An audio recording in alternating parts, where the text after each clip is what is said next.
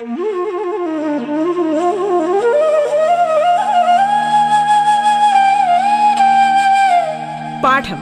കേട്ടു പഠിക്കാൻ റേഡിയോ കേരളയിലൂടെ.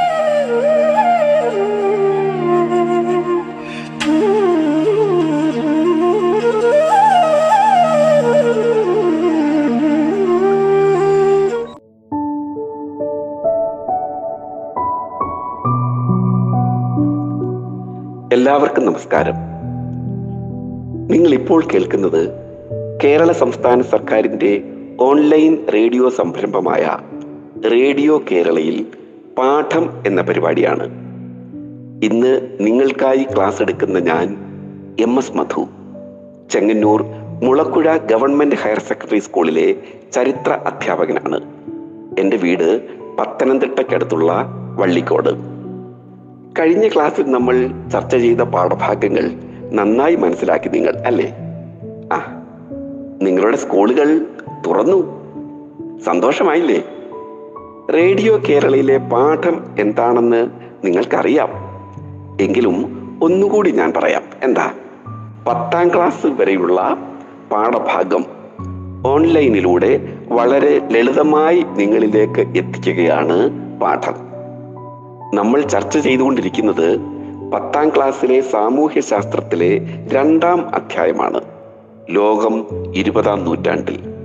കഴിഞ്ഞ ക്ലാസ്സിൽ നമ്മൾ മുതലാളിത്തം കോളനിവൽക്കരണം സാമ്രാജ്യത്വം ഒന്നാം ലോകയുദ്ധം എന്നിവയെക്കുറിച്ചാണ് ചർച്ച ചെയ്തത്. അതിന്റെ തുടർന്നുള്ള ഭാഗമാണ് ഇന്ന് നമ്മൾ ചർച്ച ചെയ്യാൻ പോകുന്നത്. ഫാഷിസവും നാസിസവും. ദ ഗ്രേറ്റ് ഡിക്റ്റേറ്റർ എന്നൊരു സിനിമയുണ്ട്. ലോകപ്രശസ്തനായ ചാർലി ചാപ്ലിന്റെതാണ് ആ സിനിമ. ആ സിനിമയിൽ നിന്നുള്ള ഒരു സംഭാഷണത്തിൽ നിന്ന് നമുക്ക് ഇന്നത്തെ ക്ലാസ് ആരംഭിക്കാം. എന്താ? എന്നെ ശ്രവിക്കുന്നവരോട് നിരാശപ്പെടരുതെന്ന് ഞാൻ പറയുന്നു. മനുഷ്യന്റെ അത്യാർത്തിയാണ് മനുഷ്യന്റെ ദുരന്തമായി പരിണമിച്ചത്. മനുഷ്യവിദ്വേഷം ഇല്ലാതാവുകയും ഏകാധിപതികൾ മരണമടയുകയും ചെയ്യും. ജനങ്ങളിൽ നിന്ന് തട്ടിയെടുത്ത അധികാരം അവർ മരണമടയുന്നതോടെ ജനങ്ങൾ തിരിച്ചെടുക്കുക തന്നെ ചെയ്യും. മനുഷ്യൻ നിലനിൽക്കുന്നിടത്തോളം കാലം സ്വാതന്ത്ര്യം നശിക്കില്ല. ഒന്നാം ലോകയുദ്ധാനന്തരം. ചില യൂറോപ്യൻ രാജ്യങ്ങളിൽ അധികാരത്തിൽ വന്ന സ്വേച്ഛാധിപത്യ ഭരണത്തെക്കുറിച്ചുള്ള ചാർലി ചാപ്ലിന്റെ നിരീക്ഷണമാണിത്. അത്തരം ഭരണകൂടങ്ങൾ രൂപപ്പെടാനുള്ള സാഹചര്യം എന്തായിരുന്നു എന്ന് നമുക്ക് ചർച്ച ചെയ്യാം. എന്താ. ഒന്നാം ലോകയുദ്ധത്തിൽ വിജയിച്ച രാജ്യങ്ങളുടെയും പരാജയപ്പെട്ട രാജ്യങ്ങളുടെയും അവസ്ഥ ദയനീയമായിരുന്നു.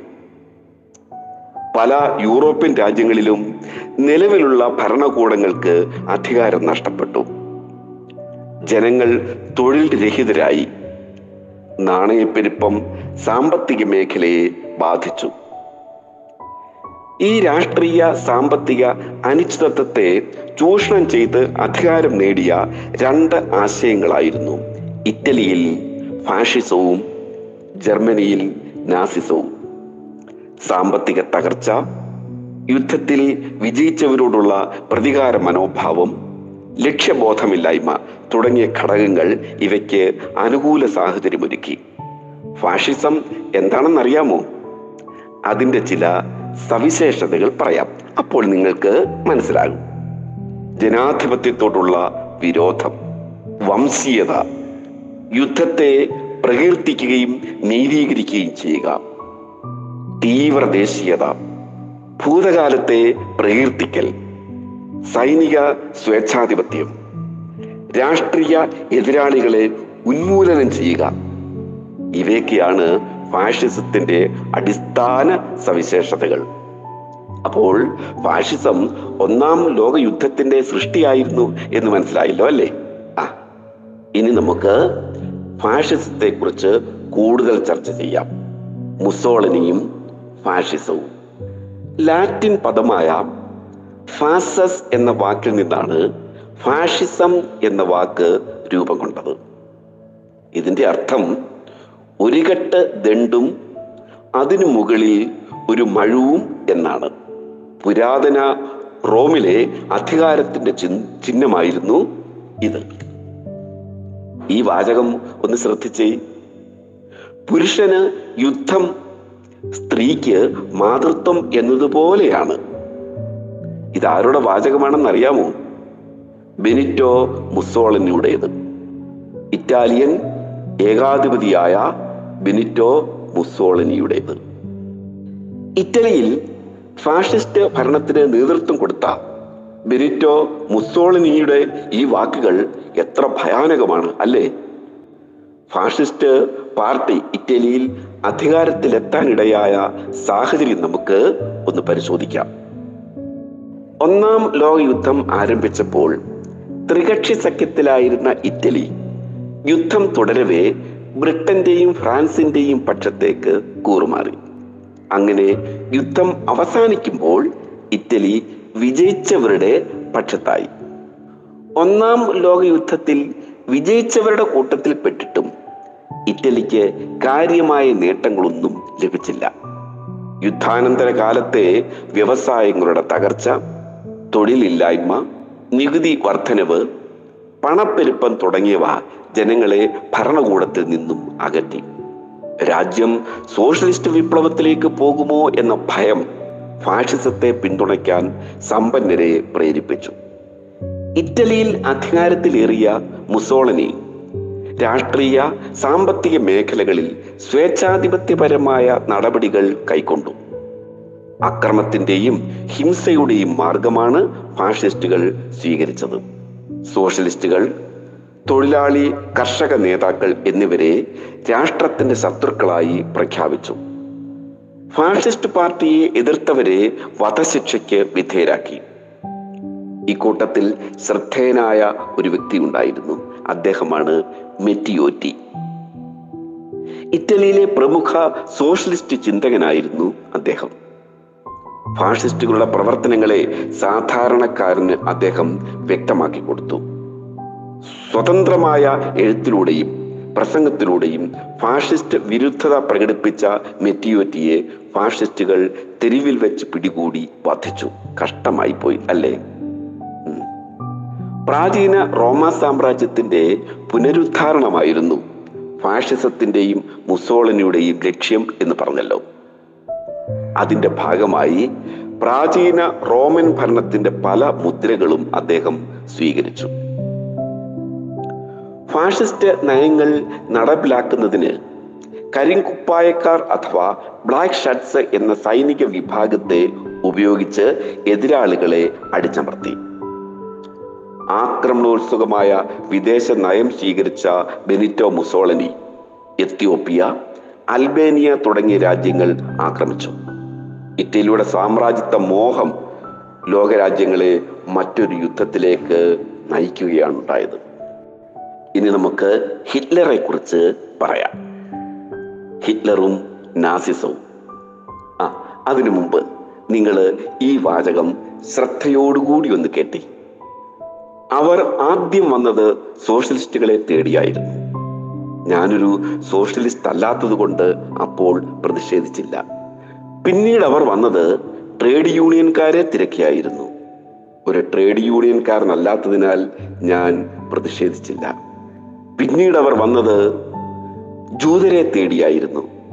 ഒരു ജൂതനല്ലാത്തതിനാൽ ഞാൻ അപ്പോഴും പ്രതിഷേധിച്ചില്ല. ഒടുവിൽ അവർ വന്നത് എന്നെ തേടിയായിരുന്നു. അപ്പോൾ എനിക്ക് വേണ്ടി പ്രതിഷേധിക്കാൻ മറ്റാരും ബാക്കിയുണ്ടായിരുന്നില്ല. ഈ വാചകം പറഞ്ഞത് ജർമ്മൻ പുരോഹിതനായ പാസ്റ്റർ മാർട്ടിൻ നിമോയിലർ ആണ്. ഫാസിസത്തിന്റെയും നാസിസത്തിന്റെയും അങ്ങേയറ്റം അറ്റത്തെ ക്രൂരത വെളിവാക്കുന്ന വാചകങ്ങളാണ് ഇത്. ഫാസിസം എന്താണെന്ന് നിങ്ങൾ മനസ്സിലാക്കി അല്ലേ? നാസിസവും അത് തന്നെയാണ്. ഫാഷിസത്തിന്റെ ജർമ്മൻ പതിപ്പാണ് നാസിസം. നാസി പാർട്ടിയുടെ നേതാവ് അഡോൾഫ് ഹിറ്റ്ലർ ആയിരുന്നു.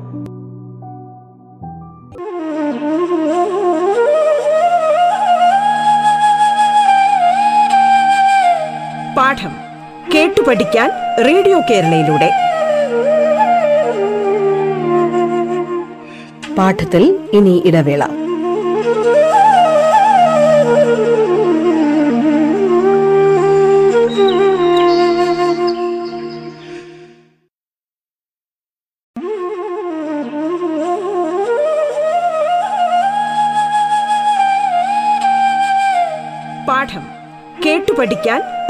കേരളയിലൂടെ.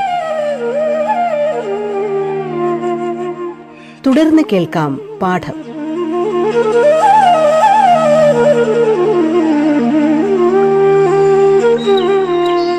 നമ്മൾ ചർച്ച ചെയ്തുകൊണ്ടിരിക്കുന്നത് പത്താം ക്ലാസ്സിലെ സാമൂഹ്യ ശാസ്ത്രത്തിലെ രണ്ടാം അധ്യായമാണ്. ലോകം ഇരുപതാം നൂറ്റാണ്ടിൽ. അഡോൾഫ് ഹിറ്റ്ലർ ജർമ്മനിയിൽ അധികാരത്തിലേറാൻ വഴിയൊരുക്കിയ സാഹചര്യങ്ങൾ എന്തൊക്കെയാണ് എന്ന് നമുക്ക് ഇനിയൊന്ന് ചർച്ച ചെയ്യാം. ഒന്നാം ലോക യുദ്ധാനന്തരം ജർമ്മനിയുടെ മേൽ അടിച്ചേൽപ്പിച്ച വേഴ്സായി സന്ധി. സാമ്പത്തിക തകർച്ചയും പണപ്പെരുപ്പവും ജർമ്മൻ ഭരണകൂടത്തിന്റെ പരാജയവും രാഷ്ട്രീയ അസ്ഥിരതയും. നാസി പാർട്ടിയുടെ നേതാവായ അഡോൾഫ് ഹിറ്റ്ലറെ ജർമ്മനിയിൽ അധികാരത്തിലേറാൻ സഹായിച്ച ചില ഘടകങ്ങളാണ് ഇവയൊക്കെ. തന്റെ സംഘടനാ മികവും പ്രസംഗ പാഠവും ഉപയോഗിച്ച് ജർമ്മൻകാരെ വളരെ വേഗം ആകർഷിക്കാൻ ഹിറ്റ്ലർക്ക് കഴിഞ്ഞു. നിലവിലിരുന്ന ഭരണകൂടത്തെ പുറന്തള്ളിക്കൊണ്ട് അധികാരത്തിലെത്തിയ ഹിറ്റ്ലർ നാസിസത്തിന്റെ പ്രധാന ശത്രുക്കളായ സോഷ്യലിസ്റ്റുകളെയും കമ്മ്യൂണിസ്റ്റുകളെയും ജൂതരെയും ജനാധിപത്യവാദികളെയും കൊന്നൊടുക്കി. ജർമ്മനിക്കുണ്ടായ അപമാനങ്ങൾക്കും തിരിച്ചടികൾക്കും ഉത്തരവാദികൾ ജൂതന്മാരാണെന്ന് ഹിറ്റ്ലർ ആരോപിച്ചു. പ്രത്യേകം തയ്യാറാക്കിയ കോൺസെൻട്രേഷൻ ക്യാമ്പുകളിൽ വെച്ച് ജൂതരെ കൂട്ടക്കൊല ചെയ്തു. ഇത് ഹോളോകാസ്റ്റ് എന്നറിയപ്പെടുന്നു. ഇതിനായി തവിട്ടു കുപ്പായക്കാർ അഥവാ ബ്രൗൺ ഷഡ്സ് എന്ന സൈന്യത്തിനും ഗെസ്റ്റപ്പോ എന്ന രഹസ്യ സംഘത്തിനും ഹിറ്റ്ലർ രൂപം നൽകി. നിങ്ങൾ ആൻ ഫ്രാങ്ക് എന്ന് കേട്ടിട്ടില്ലേ? ആൻ ഫ്രാങ്കിന്റെ ഡയറി കുറിപ്പുകൾ നാസി ഭരണകാലത്തെ ജൂതവേട്ടയുടെ അനുഭവ വിവരണമാണ് ആൻഫ്രാങ്കിന്റെ ഡയറി കുറിപ്പുകൾ നാസി വാഴ്ചക്കാലത്ത് ജർമ്മനിയിൽ നിന്ന് ആൻഫ്രാങ്കിന്റെ കുടുംബം ഒളിച്ചു കടന്നു.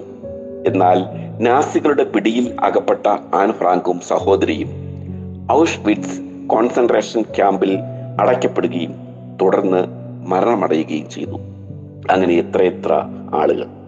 നാസി ജർമ്മനിയുമായി ബന്ധപ്പെട്ട മറ്റൊരു ശ്രദ്ധേയമായ പേരാണ് ചെമ്പകരാമൻ പിള്ളയുടേത്. ഇന്ത്യൻ സ്വാതന്ത്ര്യത്തിന് വേണ്ടി ജീവിതാന്തം വരെ പോരാടിയ വിപ്ലവകാരിയാണ് മലയാളിയായ ചെമ്പകരാമൻ പിള്ള. കാബൂൾ ആസ്ഥാനമാക്കി രാജ മഹേന്ദ്ര പ്രതാപ് സ്ഥാപിച്ച ഒന്നാമത്തെ സ്വതന്ത്ര ഭാരത സർക്കാരിൽ വിദേശകാര്യ മന്ത്രിയായിരുന്നു അദ്ദേഹം. ജർമ്മനിയിലെ ദേശീയ കക്ഷിയിൽ അംഗത്വമുള്ള ഏക വിദേശീയനും അദ്ദേഹമായിരുന്നു. ഹിറ്റ്ലറോടും നാസികളോടും അകന്നതോടെ ചെമ്പകരാമൻ പിള്ള അവരുടെ ശത്രുവായി. അദ്ദേഹത്തിന്റെ വസ്തുവകകൾ സർക്കാർ ജപ്തി ചെയ്തു. ചെമ്പകരാമൻ പിള്ളയുടെ മരണത്തിന് നാസികളാണ് ഉത്തരവാദികളെന്ന് കരുതപ്പെടുന്നു. ആ നാസിസത്തെ കുറിച്ച് കൂടുതൽ പറയാം. വംശീയ മേധാവിത്വത്തിലും വംശീയ വിദ്വേഷത്തിലും അധിഷ്ഠിതമായിരുന്നു നാസിസം. ആര്യന്മാരാണ് ലോകത്തിലെ പരിശുദ്ധ വംശമെന്നും അവരാണ് ലോകം ഭരിക്കേണ്ടവരെന്നും ജർമ്മൻകാർ ആര്യന്മാരാണെന്നും ഹിറ്റ്ലർ അഭിപ്രായപ്പെട്ടു. നാസി പാർട്ടി ഒഴികെയുള്ള മറ്റു പാർട്ടികളെ അദ്ദേഹം നിരോധിച്ചു. തൊഴിലാളി സംഘടനകൾക്ക് വിലക്ക് ഏർപ്പെടുത്തി. ജനങ്ങൾക്ക് സൈനിക സേവനം നിർബന്ധിതമാക്കി. വേഴ്സായി സന്ധിയിലെ വ്യവസ്ഥകൾക്കെതിരെ ജനങ്ങളിൽ പ്രതികാര മനോഭാവം വളർത്തിയെടുത്തു. പത്രം സിനിമ റേഡിയോ വിദ്യാഭ്യാസം തുടങ്ങിയവയെ ആശയപ്രചരണത്തിന് ഉപയോഗിച്ചു. ജനങ്ങളുടെ മനസ്സിലെ പ്രതികാര മനോഭാവം ചൂഷണം ചെയ്ത ഹിറ്റ്ലർ ആക്രമണപരമായ ഒരു വിദേശ നയത്തിന് രൂപം നൽകി. ആസ്ട്രിയ ചെക്കോസ്ലോവാക്യ തുടങ്ങിയ രാജ്യങ്ങളെ ആക്രമിച്ചു. ഇറ്റലി ജപ്പാൻ എന്നീ രാജ്യങ്ങളുമായി ചേർന്ന് സൈനിക സഖ്യം രൂപീകരിച്ചു. ഹിറ്റ്ലറുടെ ഈ നയത്തിനെതിരായി മറ്റ് രാജ്യങ്ങൾ സഖ്യകക്ഷികൾ ഉണ്ടാക്കുകയും സഖ്യങ്ങൾ ഉണ്ടാക്കുകയും അത് മറ്റൊരു ലോകയുദ്ധത്തിന് കാരണമായി തീരുകയും ചെയ്തു. ഇറ്റലിയിലെ ഫാഷിസവും ജർമ്മനിയിലെ നാസിസവും ലോക സമാധാനത്തിന് എത്രമാത്രം ഭീഷണിയായി എന്ന് നിങ്ങൾക്ക് മനസ്സിലായോ? ഇനി നമുക്ക് രണ്ടാം ലോകയുദ്ധത്തെക്കുറിച്ച് ചർച്ച ചെയ്യാം. ഒന്നാം ലോകയുദ്ധം അവസാനിച്ച് ഇരുപത് വർഷം കഴിഞ്ഞപ്പോൾ ലോകം മറ്റൊരു യുദ്ധത്തിനു കൂടി സാക്ഷ്യം വഹിച്ചു. രണ്ടാം ലോകയുദ്ധം. ആയിരത്തി തൊള്ളായിരത്തി മുപ്പത്തി ഒൻപത് മുതൽ ആയിരത്തി തൊള്ളായിരത്തി നാൽപ്പത്തി അഞ്ച് വരെയായിരുന്നു ആ കൊടും യുദ്ധം. രണ്ടാം ലോകയുദ്ധത്തിന്റെ കാരണങ്ങൾ എന്താണെന്ന് ചർച്ച ചെയ്യാം. എല്ലാ യുദ്ധങ്ങളുടെയും കാരണം സാമ്രാജ്യത്വമാണ്. സാമ്രാജ്യത്വം യുദ്ധത്തെ സൃഷ്ടിക്കുന്നു. ആയിരത്തി തൊള്ളായിരത്തി പത്തൊൻപതിലെ പാരീസ് സമാധാന സന്ധി പ്രകാരം പരാജയപ്പെട്ട രാജ്യങ്ങളുടെ മുഴുവൻ കോളനികളും വിജയിച്ച രാജ്യങ്ങൾ കൈവശപ്പെടുത്തി. ജർമ്മനി ഇറ്റലി തുടങ്ങിയ രാജ്യങ്ങൾക്ക് കോളനികളോ കമ്പോളങ്ങളോ ഉണ്ടായിരുന്നില്ല. അതിനാൽ തങ്ങളുടെ രാഷ്ട്രീയ സാമ്പത്തിക സ്ഥിതി മെച്ചപ്പെടുത്തുന്നതിന് കോളനികൾ പിടിച്ചെടുക്കാനും രാഷ്ട്രങ്ങളെ ആക്രമിക്കാനും അവർ പദ്ധതിയിട്ടു. ഈ ആക്രമണ നയങ്ങൾ വ്യാപിപ്പിക്കുന്നതിനായി ജർമ്മനിയും ഇറ്റലിയും ജപ്പാനും അച്ചുതണ്ട് സഖ്യം അഥവാ ആക്സിസ് പവേഴ്സിന് രൂപം നൽകി. ഇതിനെതിരായി ഇംഗ്ലണ്ട് ഫ്രാൻസ് ചൈന എന്നീ രാജ്യങ്ങൾ ചേർന്ന് ഒരു സൈനിക സഖ്യത്തിന് രൂപം കൊടുത്തു. ഇത് സഖ്യശക്തികൾ അഥവാ അലൈഡ് പവേഴ്സ് എന്നറിയപ്പെട്ടു. അപ്പോൾ അച്ചുതണ്ട് ശക്തികൾ ആരൊക്കെയാണ്? Germany Italy Japan. സഖ്യശക്തികളോ? England France China. ആ അച്ചുതണ്ട് ശക്തികളുടെ ആക്രമണങ്ങളെ തടഞ്ഞു നിർത്തുന്നതിൽ സർവരാഷ്ട്ര സഖ്യം പരാജയപ്പെട്ടു. ജർമ്മനിയും ഇറ്റലിയും ജപ്പാനും വിവിധ രാജ്യങ്ങളെ ആക്രമിച്ചപ്പോൾ ബ്രിട്ടൻ ഫ്രാൻസ് തുടങ്ങിയ മുതലാളിത്ത രാജ്യങ്ങൾ ഈ ആക്രമണങ്ങളെ ചെറുത്തില്ല. മാത്രമല്ല സോഷ്യലിസ്റ്റ് രാഷ്ട്രമായ സോവിയറ്റ് യൂണിയനെയാണ് അവർ മുഖ്യ ശത്രുവായി കണ്ടത്. ഫാഷിസ്റ്റ് ആക്രമണങ്ങൾക്ക് പ്രോത്സാഹനം നൽകിയ ഈ നയം പ്രീണന നയം അഥവാ പോളിസി ഓഫ് അപ്പീസ്മെന്റ് എന്നറിയപ്പെടുന്നു. പ്രീണന നയത്തിന് ഏറ്റവും നല്ല ഉദാഹരണമാണ് ആയിരത്തി തൊള്ളായിരത്തി മുപ്പത്തി എട്ടിലെ മ്യൂണിക് ഉടമ്പടി.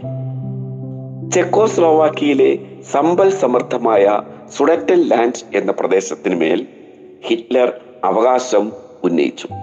തുടർന്ന് ഈ പ്രശ്നം ചർച്ച ചെയ്യുന്നതിനായി ബ്രിട്ടൻ ഫ്രാൻസ് ഇറ്റലി ജർമ്മനി എന്നീ രാഷ്ട്രങ്ങളുടെ പ്രതിനിധികൾ ജർമ്മനിയിലെ മ്യൂണിക്കിൽ സമ്മേളിച്ചു. ചെക്കോസ്ലോവാക്കിയെ ഇതിലേക്ക് ക്ഷണിച്ചതേ ഇല്ല. ഈ സമ്മേളനം സുഡറ്റൻ ലാൻഡ് ജർമ്മനിക്ക് നൽകാൻ തീരുമാനിച്ചു. അങ്ങനെ ആയിരത്തി തൊള്ളായിരത്തി മുപ്പത്തി ഒൻപത് സെപ്റ്റംബർ ഒന്നായി ഈ ദിവസമാണ് ജർമ്മനി പോളണ്ടിനെ ആക്രമിക്കുന്നത്. ഇതിനെ തുടർന്ന് സെപ്റ്റംബർ മൂന്നിന് സഖ്യകക്ഷികൾ ജർമ്മനിക്കെതിരായി യുദ്ധം പ്രഖ്യാപിച്ചു. അങ്ങനെ രണ്ടാം ലോകയുദ്ധത്തിന് തുടക്കമായി. ആ അമേരിക്കയും സോവിയറ്റ് യൂണിയനും ഫാഷിസ്റ്റ് വിരുദ്ധ സഖ്യങ്ങളോടൊപ്പം ചേർന്നു. അതിനിടയാക്കിയ കാരണങ്ങളുണ്ട്. ഒന്ന് ആയിരത്തി തൊള്ളായിരത്തി മുപ്പത്തി ഒൻപതിൽ സോവിയറ്റ് യൂണിയനും ജർമ്മനിയും ഒരു അനാക്രമണ സന്ധിയിൽ ഒപ്പുവെച്ചിരുന്നു. ഈ സന്ധി പ്രകാരം പരസ്പരം ആക്രമിക്കുകയില്ലെന്ന് പോളണ്ട് പങ്കുവെക്കാമെന്നും വ്യവസ്ഥ ചെയ്തു. എന്നാൽ ആയിരത്തി തൊള്ളായിരത്തി നാൽപ്പത്തി ഒന്നിൽ ഹിറ്റ്ലർ റഷ്യ ആക്രമിക്കുകയാണ്. അതോടുകൂടി അനാക്രമണ സന്ധി അവസാനിക്കുകയും റഷ്യ യുദ്ധത്തിൽ ജർമ്മനിക്കെതിരെ പങ്കാളിയാകുകയും ചെയ്തു. അതുപോലെ തന്നെയാണ് പേൾ ഹാർബർ സംഭവം. ആയിരത്തി തൊള്ളായിരത്തി നാൽപ്പത്തി ഒന്നിൽ ഹവായി ദ്വീപിലെ അമേരിക്കൻ നാവിക കേന്ദ്രമായ പേൾ ഹാർബർ ജപ്പാൻ ആക്രമിച്ചു. പസഫിക് മേഖലയിൽ ഇരു രാജ്യങ്ങൾക്കും ഉണ്ടായിരുന്ന സാമ്പത്തിക താല്പര്യങ്ങളാണ് ജപ്പാനെ ഇതിന് പ്രേരിപ്പിച്ചത്. ഇതിനെ തുടർന്ന് ജപ്പാനെതിരെ യുദ്ധം പ്രഖ്യാപിച്ചുകൊണ്ട് അമേരിക്ക രണ്ടാം ലോകയുദ്ധത്തിൽ പ്രവേശിച്ചു. ആ യുദ്ധം ബാക്കി വെച്ചതിനെ കുറിച്ച് നമുക്ക് ചർച്ച ചെയ്യാം. സോവിയറ്റ് യൂണിയന്റെയും അമേരിക്കയുടെയും കടന്നുവരവ് രണ്ടാം ലോകയുദ്ധത്തിന്റെ ഗതി തന്നെ മാറ്റിമറിച്ചു. സഖ്യകക്ഷികളുടെ ആക്രമണം താങ്ങാനാവാതെ ഇറ്റലിയും ജർമ്മനിയും കീഴടങ്ങി. ബെനിറ്റോ മുസോളിനിയെ നാട്ടുകാർ പിടികൂടി വധിച്ചു. ഹിറ്റ്ലർ ആത്മഹത്യ ചെയ്തു. ജപ്പാൻ അപ്പോഴും കീഴടങ്ങാൻ തയ്യാറായിരുന്നില്ല. ജപ്പാനെ കീഴടക്കുന്നതിനായി സോവിയറ്റ് യൂണിയൻ ട്രാൻസ് സൈബീരിയയിലൂടെ ജപ്പാനിലേക്ക് നീങ്ങി. എന്നാൽ സോവിയറ്റ് യൂണിയൻ എത്തുന്നതിന് മുമ്പ് അമേരിക്ക ആയിരത്തി തൊള്ളായിരത്തി നാൽപ്പത്തി അഞ്ച് ആഗസ്റ്റ് ആറിന് ലിറ്റിൽ ബോയ് എന്ന അണുബോംബ് ഹിരോഷിമയിലും ആഗസ്റ്റ് ഒൻപതിന് ഫാറ്റ്മാൻ എന്ന അണുബോംബ് നാഗസാക്കിയിലും വർഷിച്ചു. അതോടെ ജപ്പാനും കീഴടങ്ങി. അണുബോംബ് പ്രയോഗം ചരിത്രത്തിലെ സമാനതകളില്ലാത്ത ക്രൂരതയായിരുന്നു. ജപ്പാൻ തകർന്ന് തരിപ്പണമായി. എത്രായിരം പേരാണ് ഈ ആക്രമണത്തിൽ കൊല്ലപ്പെട്ടത്? നിങ്ങൾ ഹിബാകുഷകൾ എന്ന് കേട്ടിട്ടില്ലേ? ഹിരോഷിമ നാഗസാക്കി ദുരന്തം പേറി ജീവിക്കുന്ന മനുഷ്യരാണ് ഇവർ. അണുവികരണത്തിന്റെ തീവ്രതയിൽ ഓരോ നിമിഷവും വേദന അനുഭവിച്ചുകൊണ്ടിരിക്കുന്ന ആയിരക്കണക്കിന് ഹിബാകുഷകൾ ജപ്പാനിലുണ്ട്. ജപ്പാനിൽ അമേരിക്ക ബോംബ് വർഷിച്ചതുമായി ധാരാളം ചിത്രങ്ങൾ നമുക്ക് ലഭ്യമാണ്. ഈ ക്രൂരതയെപ്പറ്റി മനുഷ്യരാശി കൂടുതൽ ചിന്തിക്കുകയും പ്രവർത്തിക്കുകയും ചെയ്യേണ്ടതുണ്ട്. ദശലക്ഷക്കണക്കിന് ആളുകളാണ് രണ്ടാം ലോകയുദ്ധത്തിൽ കൊല്ലപ്പെട്ടത്. യുദ്ധത്തിന്റെ ദൂരവ്യാപകമായ ചില ഫലങ്ങളെക്കുറിച്ച് കൂടി നമുക്ക് ചർച്ച ചെയ്യാം. രണ്ടാം ലോകയുദ്ധത്തിൽ നേരത്തെ പറഞ്ഞതുപോലെ ദശലക്ഷക്കണക്കിന് ആളുകൾ കൊല്ലപ്പെട്ടു. യൂറോപ്യൻ രാജ്യങ്ങളുടെ സാമ്പത്തിക നില താറുമാറായി. യൂറോ യൂറോപ്യൻ രാഷ്ട്രങ്ങളുടെ ലോക മേധാവിത്വം തകർന്നു. ഏഷ്യൻ ആഫ്രിക്കൻ രാജ്യങ്ങളിൽ സ്വാതന്ത്ര്യ സമരം ശക്തിപ്പെട്ടു. അമേരിക്കയും സോവിയറ്റ് യൂണിയനും വൻ ശക്തികളായി മാറി. ലോക സമാധാനം സംരക്ഷിക്കുന്നതിനായി ഐക്യരാഷ്ട്ര സംഘടന രൂപീകരിച്ചു. ഇനി നമുക്ക് ബാക്കി കാര്യങ്ങൾ അടുത്ത ക്ലാസ്സിൽ ചർച്ച ചെയ്യാം. നന്ദി നമസ്കാരം.